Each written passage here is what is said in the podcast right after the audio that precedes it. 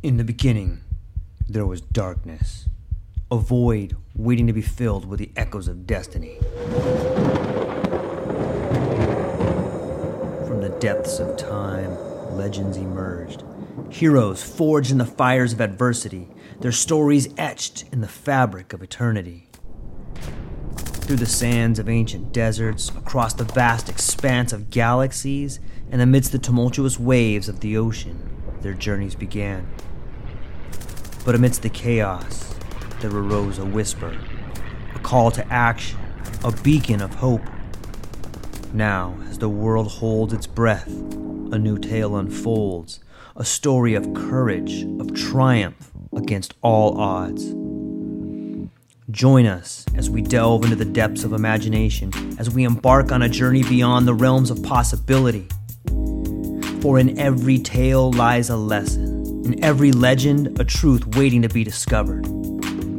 This is not just a podcast, this is an odyssey, a quest for knowledge, a quest for inspiration, a quest for the very essence of what it means to be human.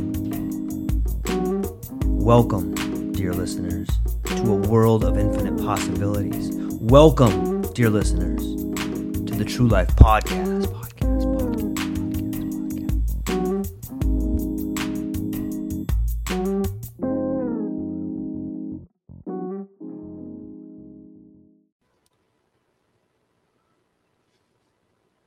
Ladies and gentlemen, welcome back to the True Life Podcast. We're here with the one and only Benjamin C. George, aka Mr. Wizard. It's been a while since we talked, my friend. How are things going?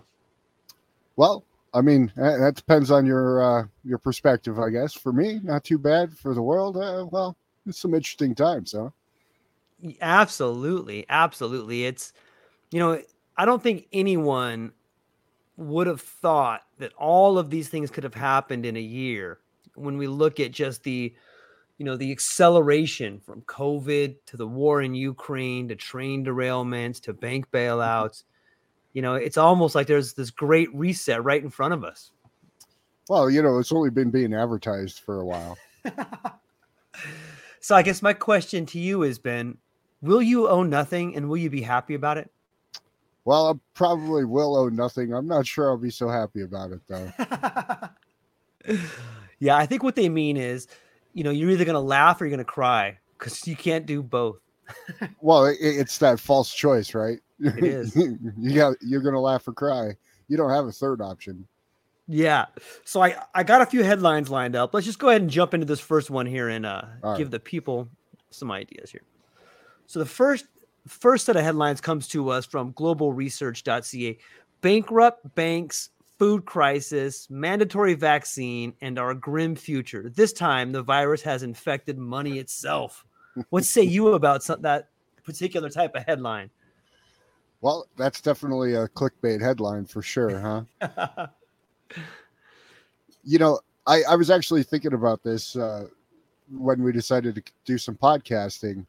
Uh, I think we talked about this whole bank stuff some eight months ago, and uh, it, it's fascinating. I, I, you know, I, you know, it's one of those things. It's like you call it, and then all of a sudden it happens, and you go, "Well, I guess that did happen." Um, yeah. Have you looked into this much? Well, I think that we run in the same circles and we probably try to scan the news for lots of different things. And it's it's almost uncanny the idea of the conspiracy theorist. I, I heard somebody saying that the difference between conspiracy theorist and conspiracy fact is about six months.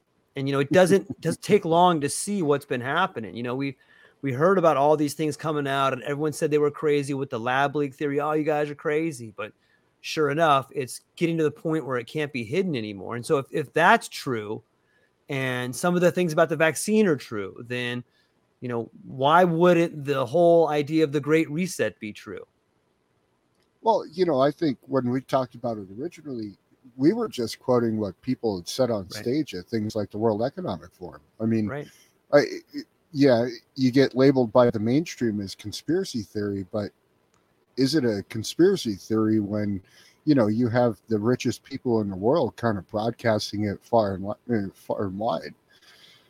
It's pretty wild. Yeah, I had some thoughts about uh, you know, when this whole train derailment happened in East Palestine, I it really pulled back the curtain for me on on what and this is just my opinion, I don't know, but and maybe this has been happening for a long time, but you really got to see a you really got to see the state capitalism model that happens in China happening right here in the US. Like it has probably been happening for quite some time. But no mm-hmm. government at all is helping out with East Palestine. That's all done by Norfolk and they have their own private security in there. They have their own lawyers. They brought in their own third party testing. You know, it's kind of an oxymoron, their own third party testing. You know, and isn't it interesting that those same people had a digital ID provided to them like a week or two weeks before the derailment happened? You know, it's it's just there's just so much there. There's so many moving parts. And another as I as I'm throwing that out there, here's another part that I'd like to get your opinion on. You know, a lot of those gases that were in those that we even know about you know, a lot of those gases are used to make weapons, you know, whether they're, they are, yeah. uh, you know, and that's something no one's talking about. So it's interesting to think about. What say you about those two ideas? Well, you know, it, it is, it's kind of the, um, uh, you know, these things have been happening for a while, but this is kind of like where the rubber meets the road. You know, this is where the vast privatization of things, the deregulation of those private industries via capitalist means, via lobbying, via all this stuff, you know this is this is the reality of those situations uh, similar to the banking stuff that we're right. watching unfold right now uh, i was looking into that a little bit and it was very interesting apparently you know uh, silicon valley bank has 80 billion dollars in uh, treasury bonds that they bought at a 1.5% yield.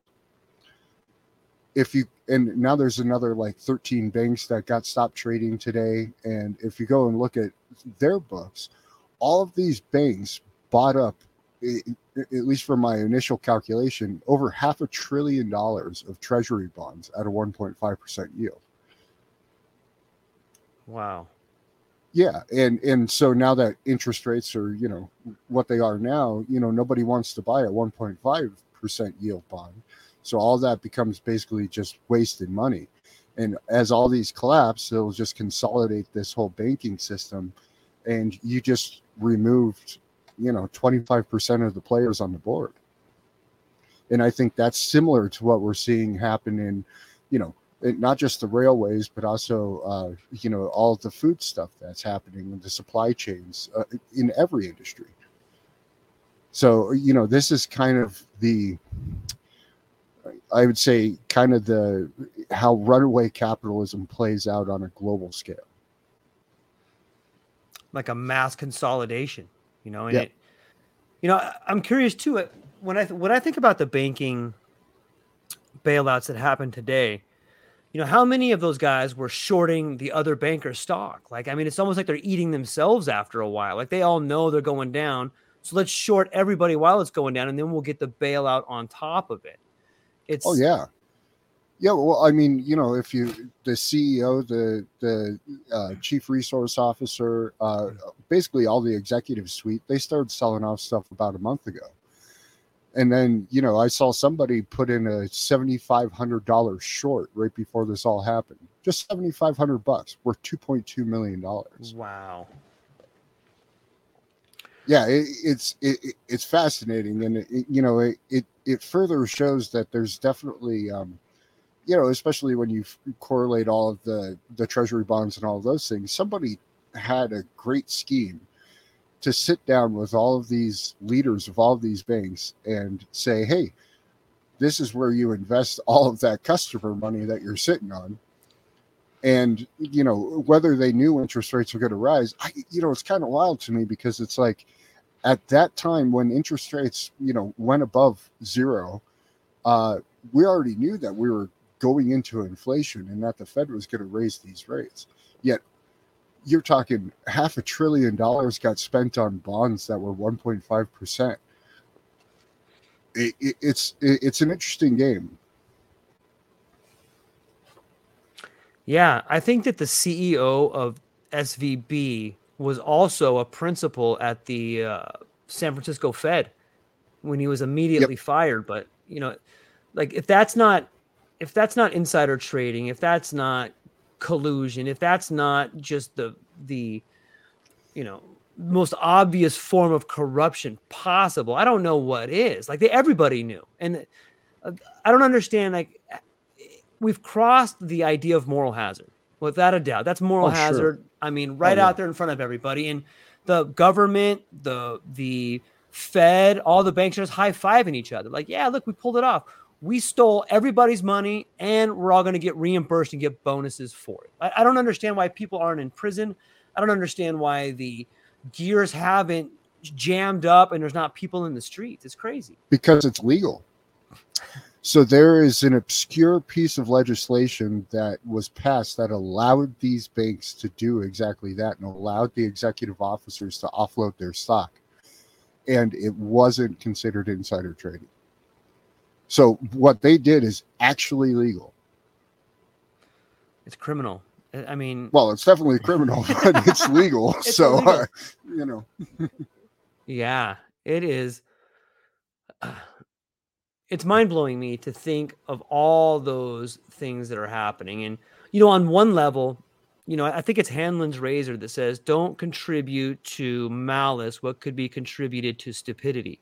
Right. And, you know, may, maybe it is just the collapse of the dollar and everything is is going by the wayside and people are taking their shots where they can and you know the idea that the because the dollar is failing, there's no more regulation, there's no money to regulate stuff, so corporations can just run roughshod over everything, or maybe there's a more, you know, uh, something else in play. I don't know. What do you think?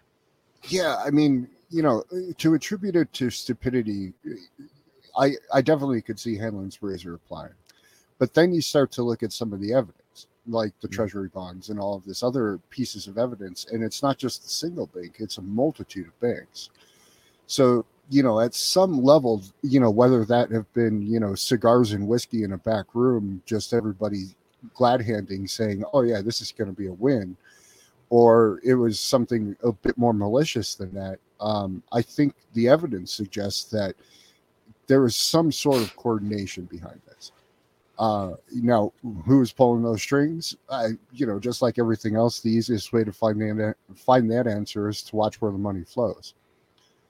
You know, the people who go up and buy off, uh, you know, SVB and all these other banks and buy that debt pennies on a dollar. That'll tell you, you know, kind of at least who is aware of the game that was being played.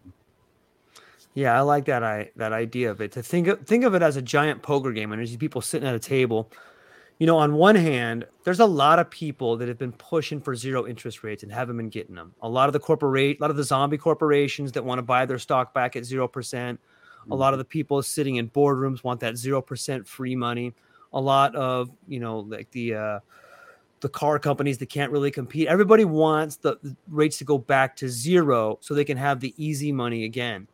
Mm. And you know, uh, banks too. Banks making the risky bets on some level you know, it, it wouldn't take if you had a pretty good hand, if you're the CEO of SVB and you know some other bankers, you know, it, that's a pretty big hand just to say, look, we're gonna, we're doing, we're gonna, we'll bluff them. We'll, we'll, we'll throw our cards down. Let's call a bluff. You're not gonna bail us out. Let's see. Not only do they get bailed out, but the Jerome Powell goes from an 80% chance of a 50% basis rate hike to now almost a 0% chance of a 50% base, you know, rate hike. So there's that. Another question I have is that the the SVB bank, they did a lot with the startups and technologies and you hear yep. about how there's all this tech involved, but it wasn't just Silicon Valley, it was also their branches in Israel and the United Kingdom. Right. HSBC, which is the Hong Kong, I think that's the the bank out of uh, Hong Kong, Shanghai, maybe the, the yep. HSBC they mm-hmm. bought the bank in in, in UK. The, so are they yeah. now the people that own those startup tech companies? Did they just acquire all that tech by buying that bank? No, it doesn't work that way. Okay. Basically, basically what happens is they buy up um, all of the bad debt, quote unquote. So they'll get it on pennies on a dollar, which means so like when you have an FDIC insured bank, right? Um, each individual depositors, uh, you know, supported up to two hundred and fifty thousand dollars. Well, it turns out that SVB ninety three percent of their total investment volume, which was you know two hundred and twenty some billion dollars, uh, wasn't covered by FDIC because you know you have these big tech startups, you have venture capitalists, you had other bank investments, and so what they'll do is they'll buy up all of that unsecured debt, and what happens is is then they basically have the choice as a private institution to say okay, yeah, uh, you had a million dollars with us, but now you only have two hundred fifty thousand dollars with us due to all of this fallout of what happened. So basically, they don't own the tech, but they own the tech's money, mm-hmm. and they kind of have it by the balls, right? Uh, so yeah, it's a it, it's a very big consolidation of economic power, not necessarily technical power. Hmm. Yeah, that's an interesting point to bring up. Um, it's man, I'm not even sure where to take it from here. Like things have been so crazy. Like if you were to throw a dart at the board and try to guess what happens next, where do you think that dart would land? Um oh gosh. I mean in what direction? I think I think we're going to see this is going to have you know, this could be like we talked about a Franz Ferdinand moment mm. in, in, podcast past. This could very well be that. You know, there's nothing that's triggered more animosity and wars in the world than wealth, right, or the lack thereof. Um, resources being probably a distant second, even though it directly equates to wealth. But I, I think you know we, I think we're definitely going to see a, a, continued collapse of uh, you know these investment banking systems. Uh, where you know it's interesting because we saw it with FTX that started it. You know, right. hey, we're going to use customer funds and we're going to go off and make sketchy bets. Well, sketchy bets can pay off, but you know most of the time they don't. That's why they're sketchy bets. And I, I think this is probably just a domino event. I think we're going to see a fallout for quite a few investment banks across the world because everything, you know, like we've talked about before, is pegged to the US dollar via the petrodollar um, in, a whole lot of things. Now, uh, I think something that we'll see is this is going to give a rise to BRICS. Um, I think we're definitely going to see uh, massive movement in the economic sector on where money lies, how investment lies. One thing I don't think we'll see is we'll don't we won't see anything from like a Congress that says, "Hey, you guys can't do this anymore," because mm. I think there's direct beneficiaries that you know stand as basically gatekeepers in that system yeah if we've learned anything it's that the idea we have been taught about government is completely false you know and i it's sad to think about that and i don't know if enough people understand that the country that they live in the united states of america doesn't function like they think it does it's not we the people for the people by the people it's no. It's just, and there's no justice. It's just us, no. and by us I mean it's the ruling class. It's a, it's an oligarchy that that mm-hmm. run things. And you know, if you just pan back a little bit, you can say, okay, you know, uh, Elon Musk is the technology czar. Jeff Bezos is the commerce czar. You know, and you have all these mm-hmm. oligarchs that are in charge of different industries. Norfolk, Virginia, like they're in charge of the Midwest Railroad, and not the government. The government can't even go in there. They don't even want Pete. Hey, Pete, don't even come here. Biden, don't come here. We got. We don't want you guys testing stuff. We don't want you here. And you begin mm-hmm. to see who's really pulling the levers of power. One thing I'm thinking about on this on on this idea of the financial front is the introduction of CBDCs. I don't know if they're ready, but we okay, have seen we've seen the end of FTX. We've seen everybody taken down except Binance, and they have gone out of their way to try to get Binance down. Haven't done it uh, yet it's so, actually probably just starting. Uh, Coinbase mm-hmm. just suspended Binance's uh, USD peg today. Oh, okay. So I would expect in the next week or two to start seeing seeing that unfurl. And and you know, if, if I put on my tinfoil hat, I would say that that's the last off ramp for cash. That's the last off ramp to get your money into any sort of crypto vehicle that was that was a big boy. You know, we we have you know Coinbase, which is the American sanctioned off ramp, which is governed by the the oligarchs, mm-hmm. and Binance is the only semi autonomous one left. I guess you have decentralized stuff, or what do you think? Right, not really. I mean, Binance is a massive player. It I mean, they are the biggest player, bar, none. Uh, but there's it, the thing about crypto is is that you know you can roll up a crypto exchange based out of you know one of the almost 200 countries on this planet, right? And they have different regulations, different stipulations. Now, what we'll see is a tightening of that. Like you mm. won't be able to go to Binance and use that as the ramp on and off for you know. Uh, you know dollars. Uh, but what'll happen is is there'll still be other exchanges and more of them will rise because you know they'll cater to that market but it'll just continue to be a tightening and tightening of that uh, there's also uh, peer-to-peer decentralized exchanges. So i can you know i'll say you one bitcoin for $24000 today. And you send wire transfer $24000 to my bank and i send you a bitcoin. Uh, however, because of what's happening, because of all of these different banks going belly up, there's only going to be a few players left on the board. And if they decide to deny the ability to send wire transfers for crypto or things like that, that's when the off ramps disappear. And that's when you have uh, the advent of CBDCs kind of uh, pushing crypto out of the market, so to speak. Mm. Yeah, it's just, it's, it's too gosh, I it, it, it was, you know, it was told to us that, um, you know, that the CBC, the CBDCs are coming. It was told to us that, you know, we are going to see hyperinflation and and it's just like here it is i, I guess I, mm-hmm. I don't mm-hmm. really know about inflation but here's one of the things i was thinking about when it comes to what the fed was trying to do and from what I had read, Jerome Powell was on a rampage to try to stop uh, people from buying stuff. There was too much people out there consuming. So he's trying to get consumption down. The way they were doing that is you move up rates, people get fired, they can't afford stuff, businesses tighten up. And that was the plan of the Fed. By by raising up rates, you were going to clamp down on people consuming things.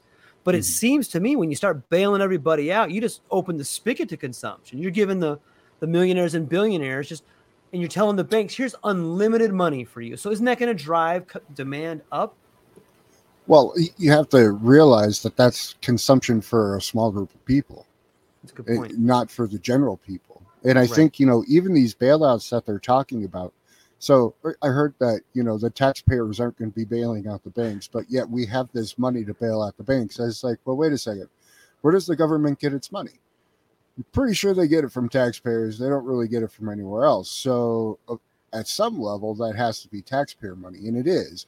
And so, after 2008, they established this basically uh, bailout fund, essentially, and um, but it's not it's not a, a complete bailout. So, I think the fund is only like 50 billion dollars, and SVB alone has over 200 billion dollars in liabilities. So, you know, even if they get that bailout, then it becomes, you know, you're going to get 35, 40% of whatever you had in, in that bank type idea. And then the rest would be if they decided to liquidate the bank's assets, then they would pay you back whatever they could uh, uh earn from those assets. Yeah, I originally thought that there was going to be a haircut, but from what I'm hearing, there's there's no haircut. Like everyone's going to get, they're going to make everybody whole, and they're not talking about a 50% or 70% or 7% haircut. They're like, yeah, guess what? No problems. We got it all covered. And if they only have 50 billion in that in that particular account, that TARP type account, then I mean that money has to come from the taxpayers. That's a full blown yeah. bailout. Right. And, and it's taxpayer money, whether yeah. that was taxpayer right. money in 2012 or 2016 or whatnot, it's still taxpayer money. Yeah. Um, yeah. So it, it, there's and and that could they could have other funds available to that. That was just uh, one thing I read about that particular fund that uh, the federal government established after 20, 2008. So, you know, there could be other funds and they could make people whole. Um, at the same time, they could just print out a few more trillion dollars and make people whole. Uh, you know, I mean, we're already 30 plus trillion dollars in debt. What's Right. another couple trillion, right? Yeah. It's it's such a joke at this point in time. It's like, you know, we're talking about inflation and we're talking about people losing their jobs and but there's there's no shortage of money for Ukraine. Not there's whatever you want. You want a trillion dollars, no problem. Oh, the banks bailed out, no problem. Like it's so it's such a sham for anybody, whether you're a politician, a banker, all these CEOs.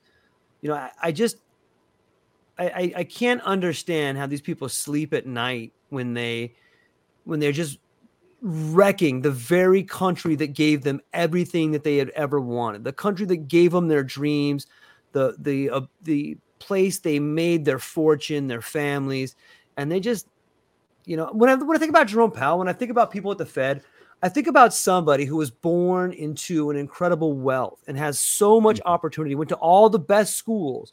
You know, you don't you don't get to be the head of the Fed by going to a public school. This guy was given everything. He had, and it was given to him by the sacrifice and the sweat off the brow of working people. Hey, let's give these people, these are the best and the brightest. Let's give them everything, hmm. and they're going to make the good decisions. The people gave him everything. And he just Mhm. turned around and took a big steamer on everybody.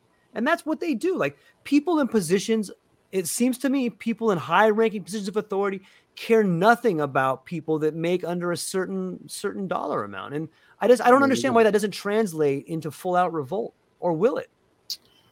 Well, and we've talked about this before, but I think this is the breaking of nation states because I think eventually it does. Eventually, you know, it gets too much of a burden for the populace to bear. Right. Um, now, I think that that's not going to be an instantaneous thing. It'll be a long drawn out thing, and it won't be. It'll be a regional thing. It'll be. It'll happen in in segments, right? Um, and yeah, how those people sleep at night. Brought to you by Pfizer. Here, take an Ambien, right? You know, and- and they don't. They, otherwise, they would. They wouldn't be able to sleep well. I mean, you know, even narcissists have a conscience at some level um, especially when they're confronted with the amount of pain that they generate in the world. Uh, and it's really, I, I think, you know, even if you shelter yourself, you're going to realize that you're generating pain in the world yeah. at some visceral level. Yeah, I um, you know, maybe this is part of it. Maybe obviously you and I get to see the ramifications of decisions that were made. Maybe people that are sitting at a higher perch realize, hey, these people are coming for us. We need to start pulling some. We need to start closing some banks.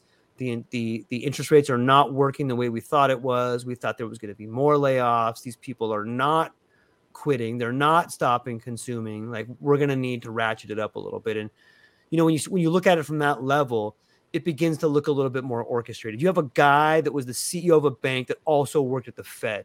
Like to Mhm. think that that guy didn't birds of a feather flock together. The guy worked at the Fed. Like Mhm. that seems to me you could make the argument that it was a a move, it was a plan, it was a strategy that was implemented. I would agree. And if we look at history, it's not like this is an uncommon event. Right. Right. You know, uh, a lot of people are, are more familiar with the term old money, old money versus new money. And, you know, there's always that contention between those two groups. And so this is this is a good way for old money to wipe off new money. Mm. Now, there's a few people who've, uh, you know, transitioned from, you know, new money to part of the group, but not many. And if you want to limit that scope, because then that increases your potential, I mean, it, it, from a game theory perspective, it's a pretty logical move. Yeah. Yeah. I mean, uh, you know, if, if I put on my my other hat, my uh my long term, I'll put on my uh long term old money strategic hat. And Mhm. I would say that the United States is too big and nothing can get done. And so the only way to move forward in the United States is to either break it up into small city states or go full, you know, go full bore into uh, you know, smart cities and strong cities, which which there is it's kind of the same thing. Like a smart city is a city run by a corporation. A strong city is a city run by a different type of corporation. Mhm. And you know, it doesn't take a whole lot to start peeling back the onion, and you start hearing this talk about strong cities, smart cities, 15 minute cities. Yeah, they're rolling them out. Yeah, they're coming. And you know, like, I, I read this thing on 15 minute cities. I'd love to get your opinion on it. And in the idea of a 15 minute city, for those who may not know, there are there. I think Cleveland is talking about becoming one. I know that they've already rolled out one or two in the UK, and it's Mhm. this idea that everything you need or could possibly want is in a, within 15 minutes, whether walking or a bike ride. That means your shopping, your clothes, your work, your schools, everything is in this 15 minute radius. Mhm. And you're, it sounds like a, a, a nice way to Sounds good on paper. sounds great on paper. You know, you got this tight sardine place, everybody's working together. But you know, you start you start looking at it and you're like, oh, you're not allowed to leave the 15 minute city. Pretty soon Right. it starts sounding like a prison a little bit. Like, what, what do you mean I can't leave there? Oh no, you can leave, but you can only leave hundred times a year. What you know, that's Or- the end of mobility. Right. Or you get charged for X amount of miles that you leave outside of the city. Mhm. And so this is where they roll in the individual carbon footprint that they've been talking about. This is where, you know, and in order to even leave those areas, you'll have to be part of that. You'll have to have the CDBCs. You'll have to, or CBDCs. You'll have to have the app that, you know, is your social credit app essentially. Um, and if you don't, you won't even, there is no entry and exit access for you. Yeah, that there's your digital ID as well, right? Yep. Yeah so that all rolls together and it all ties together and so you know you'll be in a suburb of chicago and yeah they'll give you a monthly stipend of this central bank digital currency for you know $4000 a month and that'll pay you know it, it'll be calculated to pay exactly your region of where you rent Yeah. um, what your groceries should be according to somebody's you know plan. Um, and that'll probably be you know cockroaches and you know other bugs of assortments plus uh, you know whatever sort of vegetables can make it your way.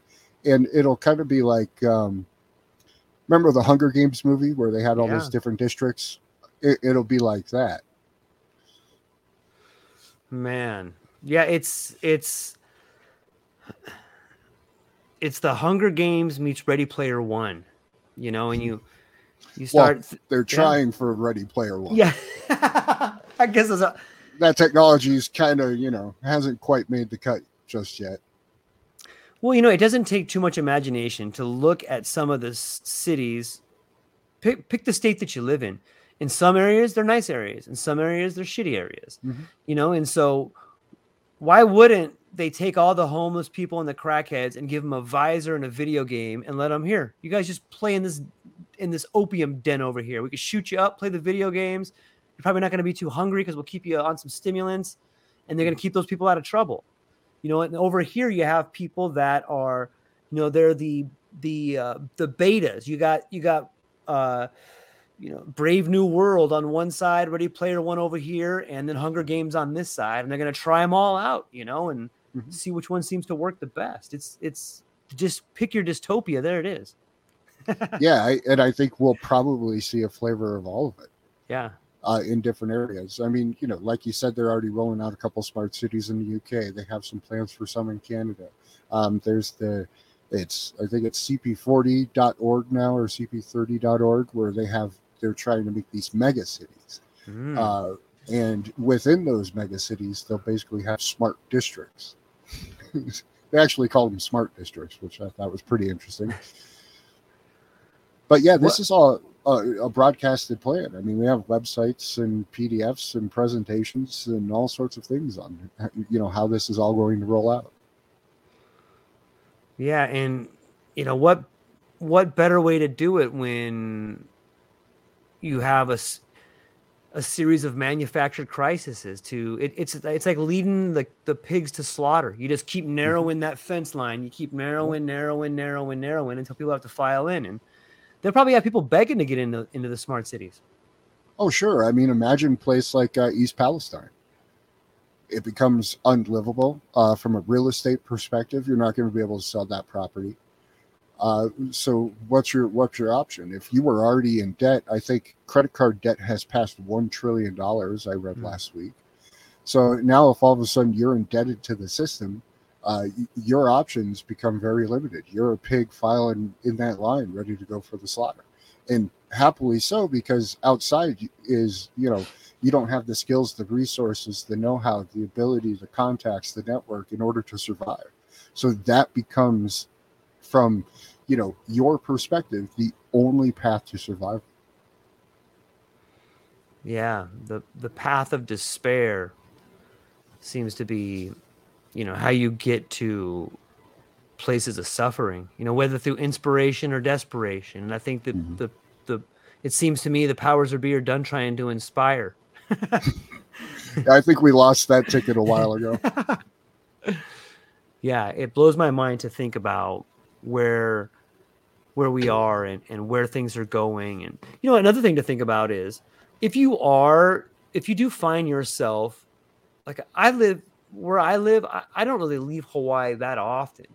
And I, on some level, am subject to headlines and news and calling people in those areas to find out what's going on. But I don't know. I, I mean, I don't know what's happening in Ukraine. I'm not over there. I'm I only can read the propaganda or do my best to search stuff out, but it's still limited. The same thing right. would be even more limited if you found yourself in a smart city or a strong city or one of these mm-hmm. places. They can really tighten down what is possible, what you see, who you talk to, where you go. It's almost it's like a it's like the idea of the panopticon. They see everything.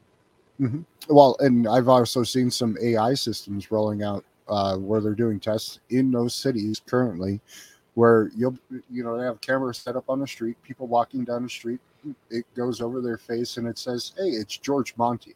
it says 97% accurate, and then it hmm. pulls up George Monty's profile, and it's all of your social media accounts. It's all of your, and it gives you ratings on you know. Uh, what's your what's your feelings towards the state what's your feelings towards the economy what's your feelings towards blah blah blah blah blah what your occupation is and so these systems are being rolled out in these smart cities Man. Yeah.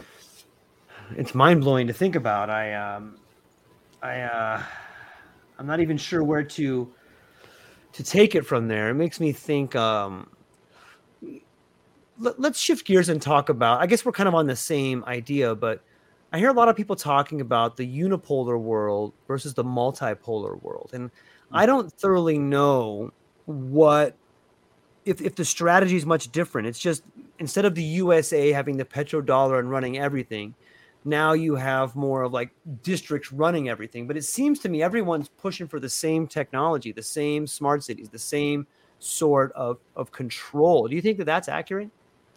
Yeah, well, I mean, you have to think about it from somebody who wants to maintain a power structure slash grow their influence and power. Uh, it's the it's the only way to do it. I mean, it's similar to what's happening with Chat GPT these days. You know, uh, all of a sudden, everybody and their and their brother can go out and turn out content, can turn out images, can turn out all of these things. Uh, so you know, where does how do you funnel that? How do you how do you maintain a kind of a, a for lack of a better term, a social order? And you maintain mm-hmm. that by becoming more authoritative. Um, because you know if if you allow people all of this kind of you know all of these tools at a at a common person level now there's actually no need potentially for those oligarchs for those big institutions um, and so that's the fear from their perspective if you will wow. and and so that's what kind of funnels these things to happen at a at a global scale uh, yeah, but you know whether that be the group of people sitting in the room saying, "Hey, we want a unipolar system. We want you know a one world government essentially." that can manage all of this stuff, or you have some other people who are like, eh, I don't want your one world government, but I'm happy to rule over my little slice of, of land over here. Uh, the impetus to have those tools in check to be able to regulate and, and be the authority on how those are utilized uh, is the same.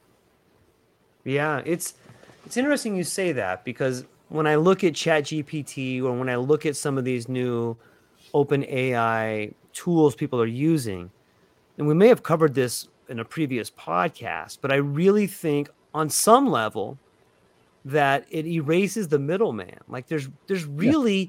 you know, if, if it gets good enough, there's really no need for a lawyer. There's really no need for a judge. And it would it would finally be equal justice under the law. It might not be great justice, but if the same if, it, if it's equal justice for everybody, then who does that benefit? Well, it benefits the people that don't have access to justice, and it penalizes the people that can buy their way out of just you know of, of justice. And so exactly, it's fascinating to think about it from that point of view. Right. So then what would be your next step if if you're on the side of of somebody who can buy your way out? What would you attempt to do? I'd shut it down. I don't want that. I don't I've worked harder than these dummies down here. I'm better and smarter than them, right? Like or, that's that's probably the idea. Or you attempt to control it in some way. Yeah. Yeah. And it's and in some ways, you know, you can see people saying that it's just a matter of time before Chat GPT and these tools become a subscription service. And well, then, are, and then yeah. yeah. Oh, did they did they change them already over? Yeah, chat, I think I, I, think Chat GPT uh, they have like their developer service now, so they started charging twenty bucks a month or something like that. Mm-hmm. Mm-hmm. Yeah, so yeah, it's it's interesting. And then you know if you think about that as a language, like I'm, um, we've both played around with it, and I, I think that we have both found that in some ways to be incredibly ingenious, and in other ways maybe a little scary, but you know, I'll give you an example I was using it for. I would use it for uh, to use it. I would prompt it with something like this: uh, speak or not, I didn't say pretending, but in the form of a provide me a title in the form of a viral video from a sociological point of view mixed with a podcasting point of view that is most likely to be up regulated by YouTube. And the titles, here's what I'm talking about. And it would print out like a list of 10 of them. And mm-hmm. I, will be damned if, if some of them I used, they were up 30% just from the title. I was like, well, same thing oh, for sure. thumbnails. You know, it's, it's pretty amazing. Yeah. And, uh, um, you know, like we talked about before, it's such a valuable, potentially valuable tool. Yeah. Uh, uh, you know, the thing is, is it, it's simply just a tool too, because, um, right you know, and, and it's also a tool that's subjected to someone else's influence. Mm. So there's certain things in ChatGPT you can't ask it. Right. You know, you can't ask it what it whatever it deems offensive. You can't, and it, it, it does kind of uh, it has a more liberal kind of slant to it. Um, if you ask it to write some supporting document about like a Donald Trump or something like that, uh, it, it, won't do it won't do those things like it would if you were to ask it to write a supporting document about Bill Biden or uh, Joe Biden's processes. You know, uh, so it, and it comes down to well, who controls the reins on these things? Mm-hmm. And if all of a sudden you can control the people who can control the reins, well, then you control the flow of information. Yeah, it's uh, early on. I had heard some people likening it to Google search. And even Google search was a little worried that people were using that instead. But what mm-hmm. I have found that understanding the biases of ChatGPT, what it's censoring itself on opens pulls back the curtain on what google is censoring because they're censoring the same oh, yeah. stuff but yep. google you don't really know because you no one looks past the first page but you ask chat gpt something and it's like i can't say that and you go oh well these are the you know, I think it was Voltaire who said, if you want to know who rules you, just think about who you can't criticize. And so you can just ask Chat GPT exactly. and they'll tell you. yep. Well, and you know, Google has been less uh, less obscure about that in recent right. years. Um, you know, it always says, you know, 8.7 billion results for your search, but if you actually start going down the pages, eventually you get to things and it starts saying omitted, omitted, omitted and starts to repeat you know the same stuff from pages 2 to 10 and you know when you go to other search engines that are you know a bit less censored like a duckduckgo or something like that you type in the same search then all of a sudden you get a whole plethora of different results that you know you're like oh this is actually kind of what i was looking for i don't care what you know five articles from NBC, CNN, Fox News, all of these people have to say, I was looking for the blogger who actually did the research and, and wrote about this, but you can't really find that on Google many times these days. So they've gotten less obscure about it, and it's a bit more on the nose these days. Yeah, it's interesting to think. What what is your take, Ben? Like, like we we talk a lot about the reaction to what's happening and what could happen because of that. But if we were to put on our uh, if we were to put on our best faces and talk about ways in which the common person could capitalize right now, what are some of the ideas you think that we could we could do to to get things rolling on an individual level that could better people's lives? Well, I mean that's really going to depend on one's starting position. Mm. Um, unfortunately, the game is so far down the line that you know if you don't if, if you don't have real estate or you never had the opportunity to own real estate or own your home or own an apartment or own a condo or something like this, um, the likelihood that you're going to be subjected to what's coming next is very high.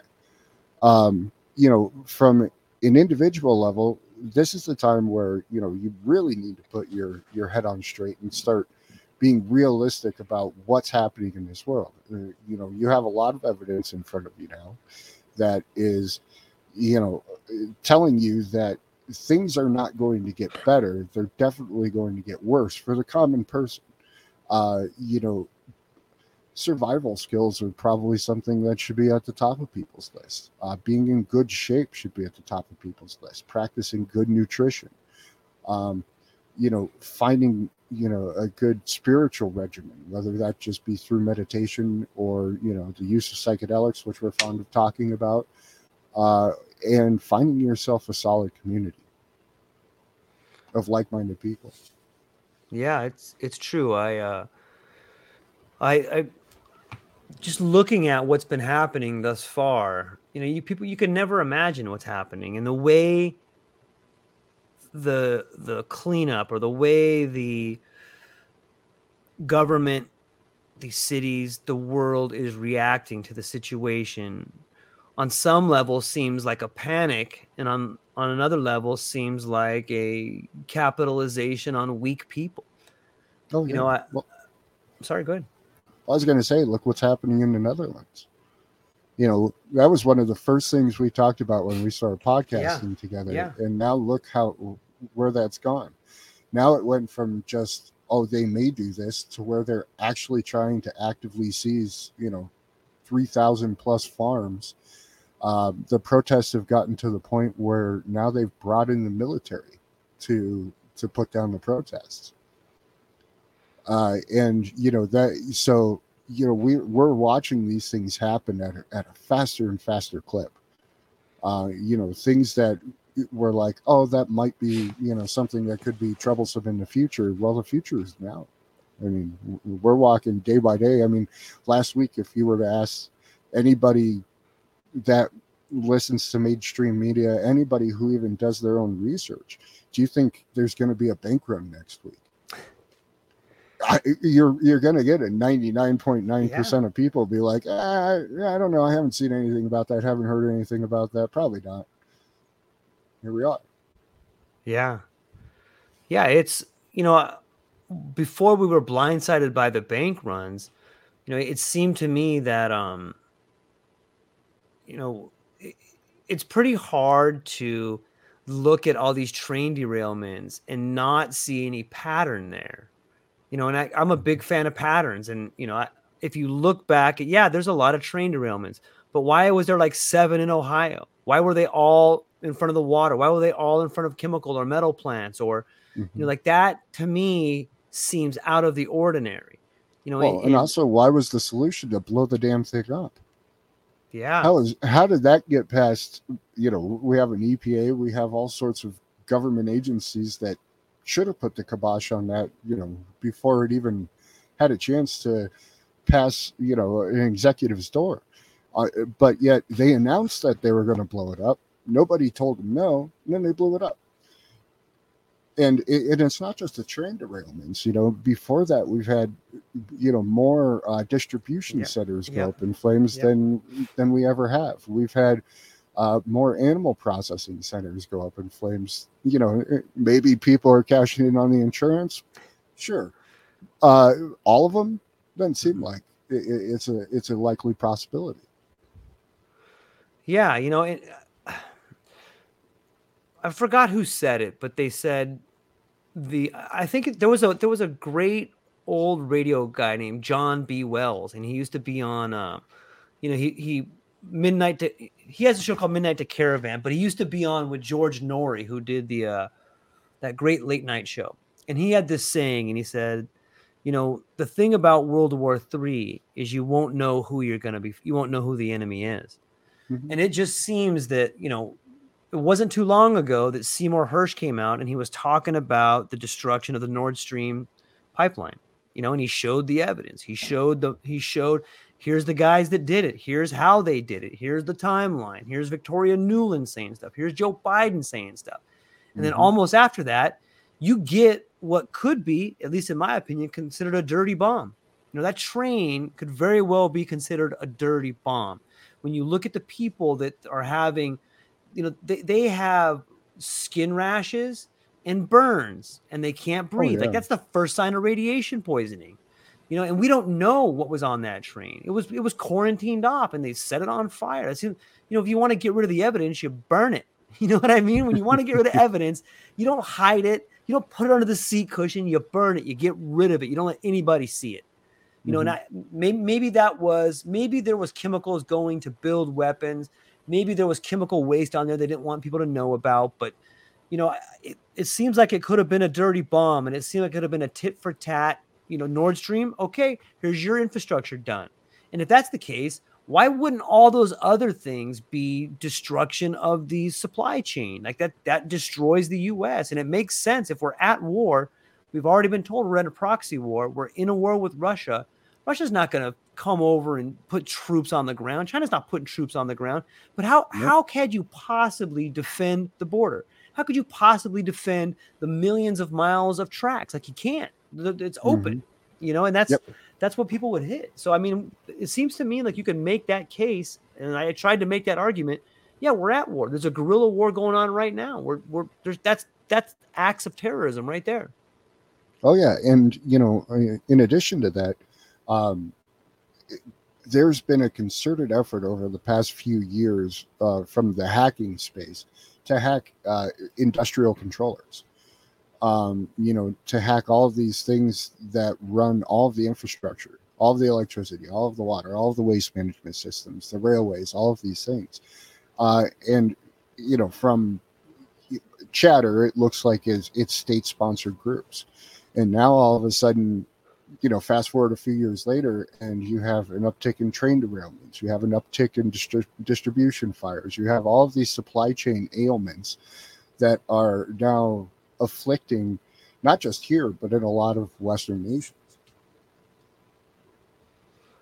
You know that that reminds me of the uh, there was a recent sort of um, remember event 201 was what they had prior to covid a few years ago they had like a uh, the internet blackout games and i think mm-hmm. it was russia who was who was pretending to be the bad guy mm-hmm. you know if, okay here's here's one for everybody the next thing the next shoe to drop you heard it here first is going to be the the internet blackout i think that that's the next shoe to drop whether it's whether it's hacking on one side or it's the takedown of the grid on one side. But I think the next shoe to drop, and you know what? I'll put a date on it. I'll tell you next Thursday. Next Thursday, you're going to see an internet blackout. You heard it here first, ladies and gentlemen. I'm a That's truck a driver. I know these things. That's a hell of a prediction. I'll make you famous. Let's put it on the True Life podcast right now. Next Thursday, internet blackout. Everybody be ready. It's coming. It's going to be uh, blamed on Russia, uh, state sponsored. Um, you're going to see the takedown of multiple banks and probably the Austin grid. Why not? Well, the Austin grid goes down if it just sprinkles a little. So I don't know if that's a great prediction. yeah, yeah. Uh, but no, I you, you know I, I think we're definitely going to see more and more of these things roll out. In fact, you know there already is effectively an internet blackout. Right. Um, we don't know what's happening in China. We don't no know idea. what's happening in Ukraine.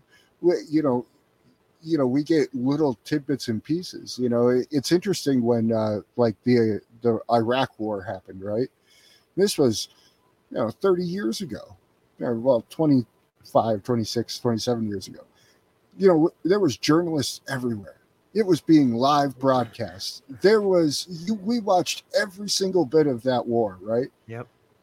Have you seen anything from Ukraine like that? Nothing. Me either. yeah. Yeah, imagine that. I've I've heard people tell some stories about uh you know videos on Discord or something that look like World War II videos, like trench warfare and stuff like that. But I, I haven't seen any of them. And you know, I, I hear you hear stories about both sides running out of ammo. And if you watch the news in a Western country, what you see is this idea that Russia's about to fold. But if you peel back that onion and you start looking at websites like New Eastern Outlook, or you start listening to people like Scott Ritter, you realize like they're not even trying yet. Like they, you Oh, know, they're no. Russia's. You know, if you look back at their history, they'll they will roll out millions of people and ha- just lay them all out until it's over. Like they have a history of doing that. And you tell Right. me they came over you, you nothing to them. Right. And you have to remember, you know, this whole offensive in Ukraine started with 125,000 people. Uh, Russia's population is estimated some 80 million people. I mean, when we're talking like the amount of bodies that could be thrown at this thing, it, we, it hasn't even begun. You know, they just conscripted another, I think, three to 400,000 people. So now you're talking four times as many people invading than the initial invasion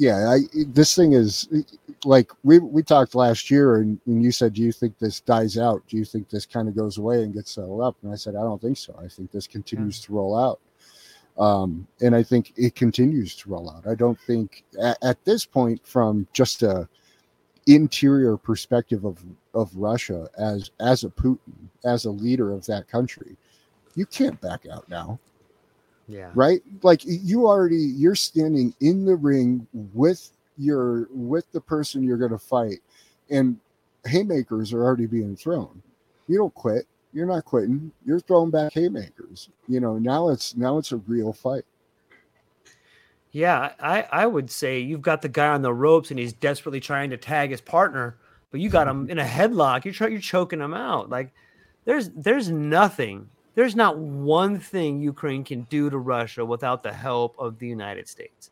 They, right Nothing. Yeah. They're done. They 100%. they are. And you know what? Like I thought about it like this. If you look at the way in World War One or World War Two, the way Great Britain used Hitler as like a proxy to start pushing into Russia, the same thing is that I think that Europe is using Ukraine the same way they use Nazi Germany. They're using them mm-hmm. as like this cudgel to try to take shots at Russia and bring down like this so-called threat that they think it is. Mm. And unlike, you know, it seems to me from what I've read, Hitler stopped playing a stopped playing along with the the powers of Europe. It's like, you know what? I'm gonna do my own thing. Thanks for all the money. Thanks for everything. I'm gonna do my own thing. And then that's when they mm-hmm. turned on him. Zelensky will never do that. Zelensky is their whipping boy. He's gonna do whatever they say, or he's dead. And so, mm-hmm. you know, he's just gonna keep pushing, pushing, and pushing. And I think that, you know, you- I, I recently read that we have Ukrainian pilots in the United States training on planes, which means Mhm. just a matter of time before they start putting planes in the air and it's game over there. It's already game over, but it, you know, you, you get a you get a plane with a U.S. tail number on there flying over Moscow or something like that. It's it really escalates the pot right there.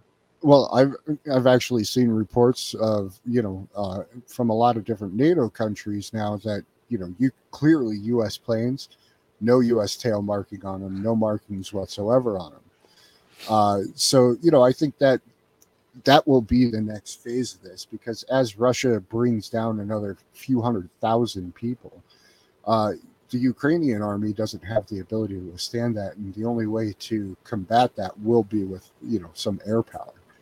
Uh, yeah, i- and I think you know Russia hasn't been sitting on their heels since uh, the Cold War. Right. Uh, you know, yeah, granted they might not be as technologically advanced, they might have not as many cool tools, but they have you know Russia's been long in the war game. You know, it's this isn't their first rodeo. Uh, and you know, it's always been Russia's game where they kind of start tentatively and then they just continue to ramp it up and ramp Right. it up and ramp it up. And to think that they don't have some stuff to deploy, I mean, they've already shot hypersonic missiles, right? Um, so, you know, hypersonic missile technology is not an easy thing. Um, and, you know, to think that that's just the pinnacle of their technology is probably a bit naive. Yeah, let, let's But- not, let us not forget they're the first ones in space. Right, Right. they're the only ones to get there now. Well, Elon, Elon could get you to space. Probably, yeah, yeah, yeah. It's you know, it's interesting when I look at Russia. I look at the breakdown of the Soviet Union and how all the oligarchs came in and they just took everything over, and then it took Putin to push those people, at least some of them out. I mean, you know, he didn't get rid of all well, of he them. used some of them. Yeah, he did. He did, and he imprisoned a lot of them. You know, and, Mhm. and if you look, if you look at that model, you know, you go, oh, you could see why the people in Russia love Putin. It's like, dude, he, they were they were ruled by these crazy oligarchs that were just that that look a lot like that model of of the Soviet Union dying and being privately owned by oligarchs looks a lot like what's, what's happening in the. United States right now. Yep. And if you, you look at China, China, what does China do? China put away uh, the um, who who was the they had a really big guy that owned like Tencent or he he owned um I can't Jack Ma. Remember Jack- Alibaba. Yeah, Yeah. he started getting pretty big for his britches, and then all of a sudden you saw Xi go, you know what? Come here for a minute. You take a little time out. You didn't hear about him for a few months. He went to a reprogramming camp. That's right. That's right. On some level, you know, you got to look at China and Russia standing up against the oligarchs, and you got to. It's sad to think about it, but anybody who who wants to have an open mind should look at what's happening in the United States. Like we are being more and more privatized, run by oligarchs, and you could also say that's why. Look at all these calamities that are happening. There's there's no more. There's there's no more restraints. There's no more you know things in order that stop the oligarchs from doing what they want there's no more penalties for them and you have train derailments you have bank bailouts you know all these people that were clamoring oh regulations are too tight well guess what we tried something we took away all the regulations and now look everything's going to hell Yep. Well, and if you think about it, this is kind of like the ebb and flow of human history and nation states.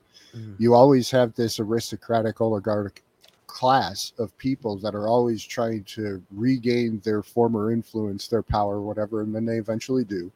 And then you have a Putin or some or Xi or somebody like that come in and bring order to the chaos, so to speak.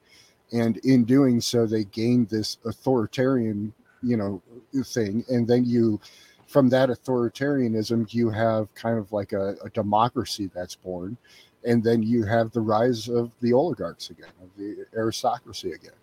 I, I mean, this has happened for as long as we've been recording history.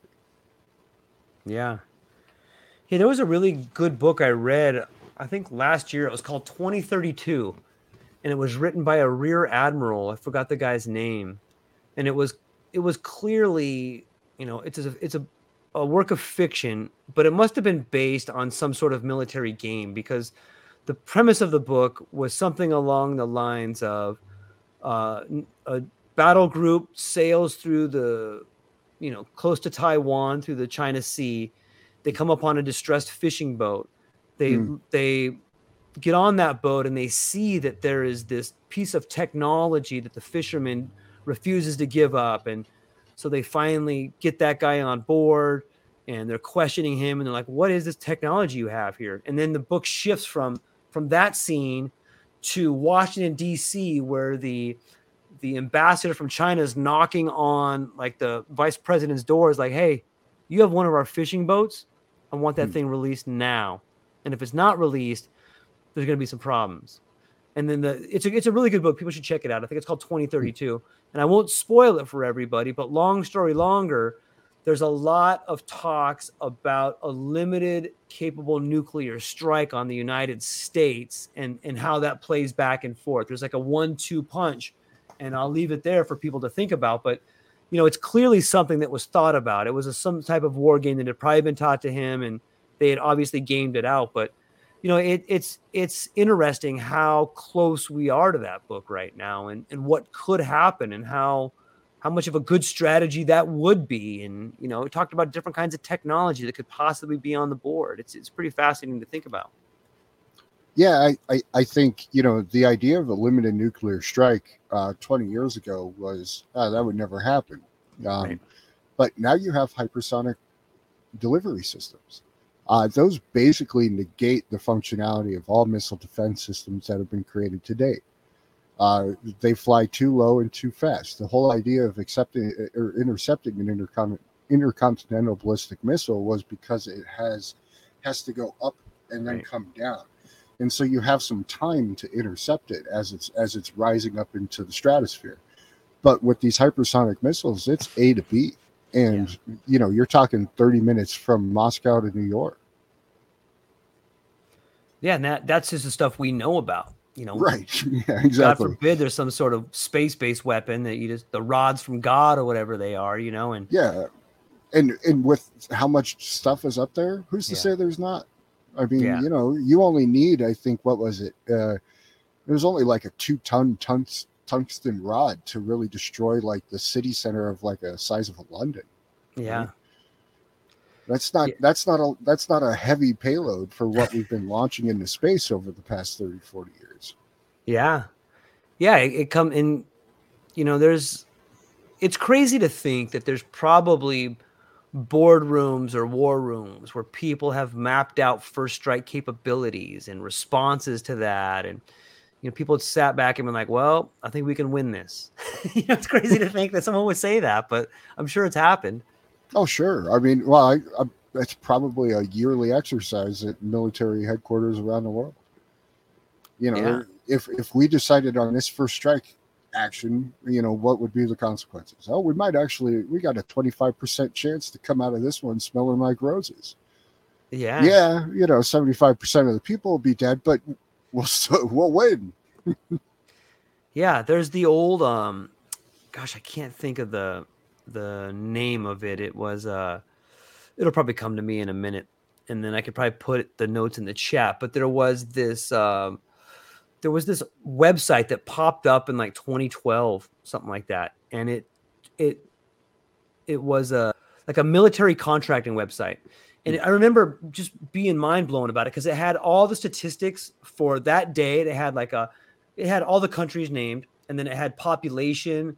It had uh, you know, size of the army, size of the GDP, and it was like mm-hmm. all these st- statistics about each country. And then it showed uh, 2023. And I remember specifically that the United States went from like 330 million to like 325,000.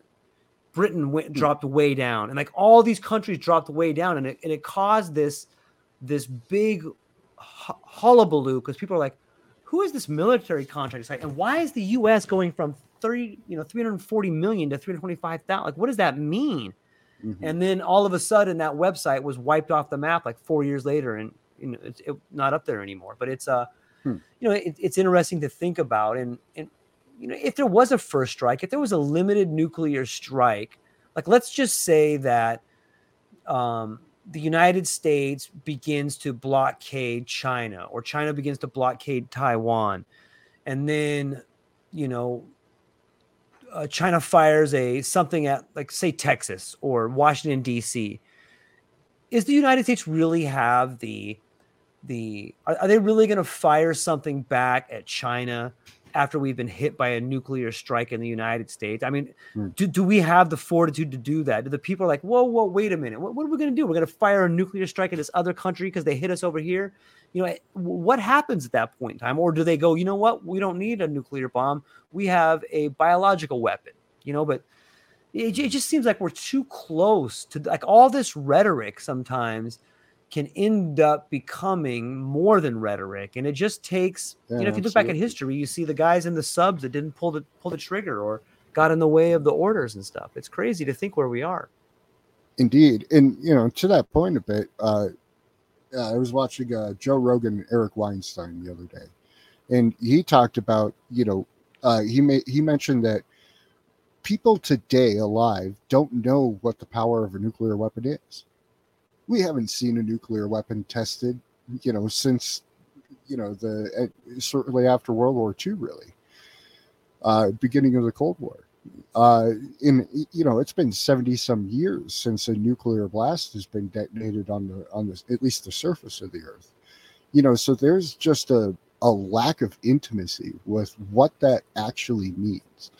What sort of destruction? What sort of you know? And the ones that were detonated, those were small compared to right. what was actually built.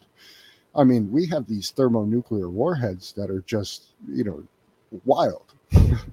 they even dwarf what the Tsar Bomba, which was the, you know, I think the the biggest H bomb that was detonated, and they dwarf that. I mean, we're talking destruction that you just is unfathomable, and so there's just a lack of appreciation for what that actually means. You know, it's it's the person sitting there talking trash and then you know they they talk shit to the wrong person and that person just happens to be you know a black belt martial artist and just lays the whooping on them yeah. you know and it, it, because there's just a lack you know nobody's been punched in the face for 30 years right and and so when you there's when people don't have the ability to understand that you know the consequences of these actions of this rhetoric you know, we quickly walk ourselves into a corner where, yeah, I mean, you you could have these nuclear strikes happen, and then to your question of, you know, what what happens at that point? Do we have the wherewithal? Do we have the fortitude to go off and strike back? Do we even have? I mean, would it be? I guess it would require an act of Congress, right? How are you going to get this Congress to agree to something like that? Yeah, I don't know. Yeah, I, I I agree. I I don't I don't know either. I uh what do you give any credence to the idea that it's just all it's all like a the you know an attempt to bolster both economies is is everybody just at a point where there's no progress there's no technology moving us forward we're at a standstill so we are banging the war drums, but secretly Russia, the US, Great Britain's just all kind of behind the scenes, just trying to push people to create and to release this this thing called evolution and creativity and, and trying to hmm. scare us into making the next leap forward. Ah, uh, that would require some considerable level of evidence of altruistic behaviors from authoritarian figures. uh, I personally haven't seen evidence like that in my life, nor have I seen it in studying the history of humanity. Um, I mean, it's kind of a rosy thought. Uh, I, I don't see it. I, I wouldn't give too much credence to it personally. What about you? Sometimes I, I think that and this is just me thinking wildly, but I think that there are some there's some evidence to show, and this is kind of dark, but some people tend to believe that warfare is the highest virtue of mankind. And they say that because that is where the idea of progress comes from. If you just leave people to themselves, they just want to dance and party and have a great time and you know they're they're not really hip on killing each other. So you have to force them into this mode where they have to fight for their lives. And when you do that, that's when you get the giant leaps in progress. That's when you get the giant leaps in technology. And you know, it seems for a long time in the, in that same I it, it, maybe it wasn't it wasn't Weinstein and Rogan, but Peter Thiel recently gave a speech at the Oxford Union. And in that speech, he talked about how there's been no real technological advances in the last 30 years. You know, we were supposed to have the Jetsons flying cars and we got 140 characters. And so, this idea of war, this idea of scaring people, this idea of I'm going to steal everything from you until you make, you know, it's like the old Rumpelstiltskin, turn this into gold. You know, I, I, I think that that has, there's been evidence of people using those tactics to push the human race forward. So I guess that would be my answer to that. Hmm. I mean, yeah, I've definitely heard people talk about that. But I, you know, I think that almost would be something to disguise other motives. Mm. Um, you know, I, I, I, think from a if if I was you know a, a, super billionaire on this world looking at what's happening in the world, Um, we have an explosion of populations that are demographically vastly different than the current power structures in the world. Uh, and that's going to unbalance the system that you know I I'm a part of. Uh, so while I certainly you know war does lead to progress, I don't think there's any real argument against that. Uh, I think that's just kind of the veneer behind the actual motivation, you know, of you know, say, uh, maintaining a power structure or growing a power structure. Because you know, even if you know, even uh, two things can be true at once in the, in this instance, right? You know, Yeah. uh, like a warlord, yeah, he knows by you know going to war, uh, all of a sudden, you know, we're going to have factories opening up. We're going to have workers in those factories. There's going to be innovation because people want to protect their families. But at the same time, uh, you know, he's not necessarily doing it for the progress and the innovation. He's doing it for the resources, the power, the the maintaining of of everything he's known. Yeah, it's a it's a it's interesting to think about the strategy behind the the games and the real people pulling the levers and the people they use to be out in front and you know on some level there's way as conspiracy minded as I am I often fall back on there's way too many moving parts in order for some Hmm. things to happen you know and that's probably true like you said both things can be true at once I'm sure some people have grand plans but it's easy to disrupt those plans if you just put some goo in the gear.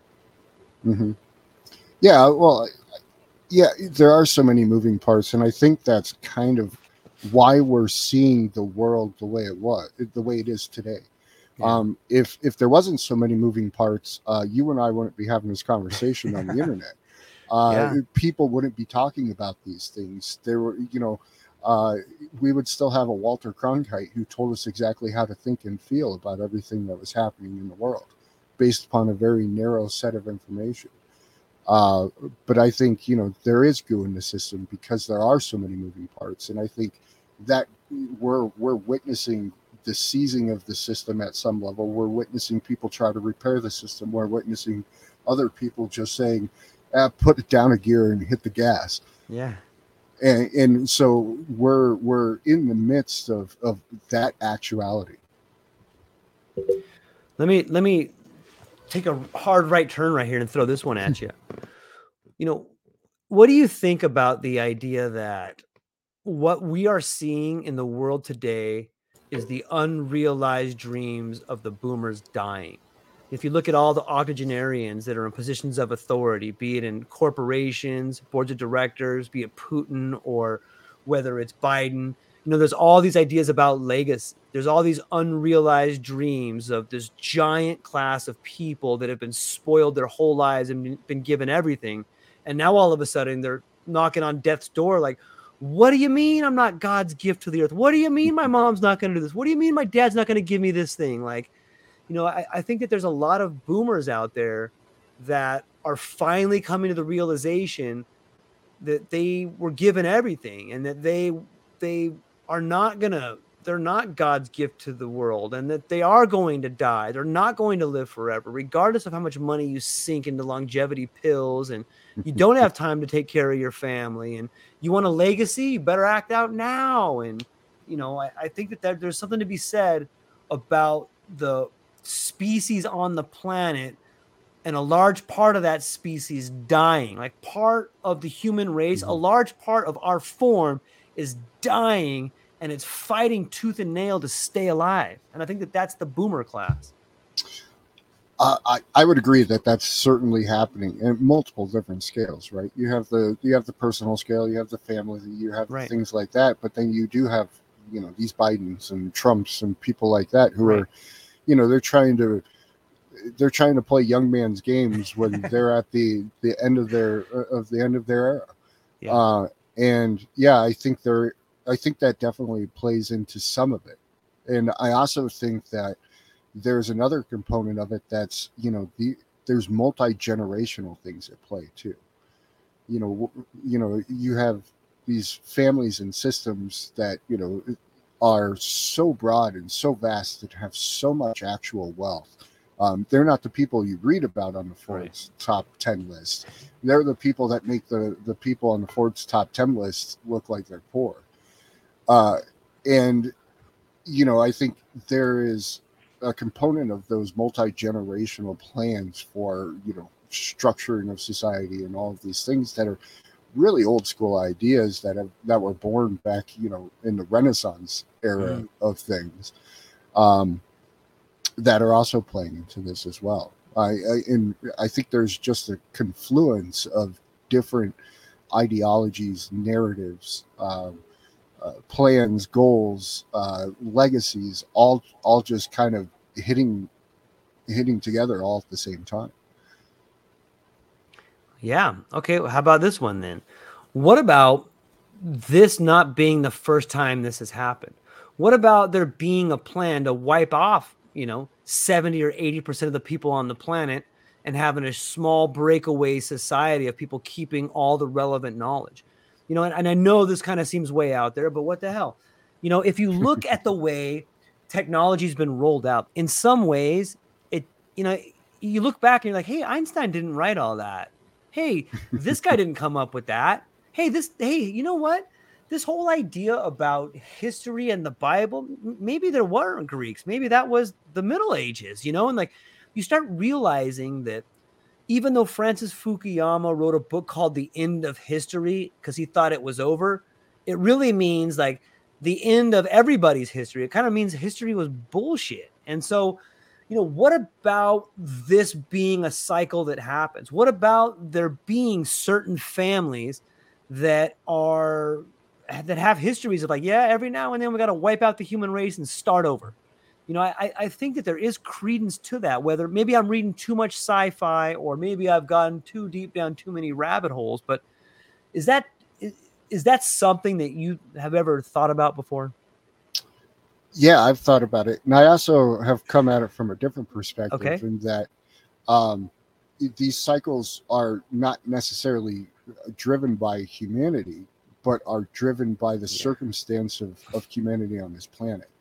Um, meaning that you know we've talked about the Milankovitch cycles, and yes. you know there there is a consistent history of extinction level events on this planet, um, and who's to say that if you're in a position with you've gathered tons of knowledge and resources from all over the world and all of a sudden you're aware that something like this is going to happen what sort of you know the moves and some of the some of the actions we're seeing today would fall right in line with hey i know there's a coming end of this hmm. cycle so guess what? This is what we're going to do and you know, I mean, we've had you know, like the Adam and Eve story we've talked right. about before. Right. You know, um, and you know, when you look at like solar cycles and things like that, which I've done a lot of research on, uh, I, I think that there probably is a cyclical disaster that does befall humanity, and there is a group of people who preserve knowledge and rebirth, you know, society at large. Uh, and then that knowledge is squirreled away and lost over time to the vast majority of people except you know there's there's record of it. You know we see from geological records from our modern science to you know things like uh, megalithic structures all over the world uh, some of which we still can't even fathom on how to build. Uh, and you know so i think there is probably a cyclical disaster. And if i was in if i knew about that and i had a whole bunch of resources i i would play the game in a similar way that it's being played yeah. Yeah, and, and no one, everyone would think you're crazy. They just think you're a weirdo. Like, look at this lunatic. The sky is falling. The sky is falling. Pretty much. Yeah. yeah, it's crazy to think about.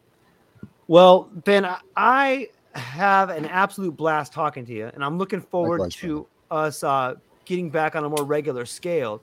But before I let you go, what do you have coming up? Where can people find you, and what are you excited about? Uh, BenjaminCGeorge.com is where I can be found. Uh, coming up, uh, hopefully, some new podcasting stuff. Uh, I've been doing the entrepreneurial thing for the past month and a half, two months, and uh, seeing some light at the end of the tunnel. So hopefully, I'll have some more fun things and announcements. I got a bunch of uh, like individual podcast episodes, things about the book, uh, a second edition of the book, pretty much written, uh, some other stuff like that. I just haven't had the time to put the final five percent on it and hit publish or you know hit broadcasts or what have you. So hopefully get some of that out here soon. Um, but I'm definitely excited for that. Excited to talk to you again. It's always great talking to you. Yeah, pleasure's all mine. Yeah, I, would love to get back and get some more get some more ideas about the book back on there. Yeah, for sure. And you know, uh, oh, I did want to make that point earlier. I think you know, uh, part of what people can do uh, is a personal philosophy and how, how we view the world. You know, you can let these things be a burden on your shoulders and, and tear you down, or through your philosophy and outlook and research and experimentation and all of this, you can you can find solutions to these problems. Um, and so that's kind of uh, in the next rewrite of the book here, volume two. Yeah, I like it, and, and I would add to that. Um, try and produce as much as you consume. You know, try and try oh, and sure. create you the the life that you want to live and and um, take care of the people you love and spend time with them and and take it try to make everyone around you better and in doing so you make your own life better so that's what we got for today. Ladies and gentlemen uh, thank you for the for the time. Benjamin c. George thank you for the time and uh, we'll be back again next week. Ladies and gentlemen thank you for your time. Aloha.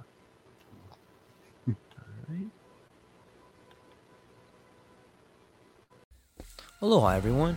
Thanks for taking a moment to hang out with me in the True Life podcast. I truly appreciate it. If you're taking some time to listen to this, whether it's your first podcast with me or you've been with me the whole way, I truly want to say thank you from the bottom of my heart. Additionally, I would like to try to inspire everyone. The world is a crazy place, and if you listen to your heart and you take some chances, I really think the world will unfold in front of you in ways you can't imagine. I've been doing the podcast for about five years. Last year, I decided to take the plunge. Well, circumstances dictated that I took the plunge, and I did. I've begun working on the podcast full time for almost a year now, and it's been so rewarding to me that I just want to try and inspire other people. If you have a dream, if you have a vision, follow the voice in your heart, listen to the song on the wind, and embrace the challenge I think you're strong enough, you're smart enough, and you're good enough to make your dreams come true, but you have to believe in them. And I truly believe wholeheartedly that if you take a chance, a real chance on what is possible, then your dreams will unfold in front of you. Uncertainty can be a monster, it can be something that we run away from. But much like fear, if you stand in front of it, it's not that big of a problem. I know everyone listening to this has a dream and a vision, and I hope you all conquer it. And I want you to know it's possible. Take baby steps and move towards it, and you will get closer to it. Your relationships will be better, your life will be better, and you know what? You deserve it. You're an amazing person. If you get a moment, go down to the show notes. If you can, support the show. Thank you so much for being here. Now let's get to it.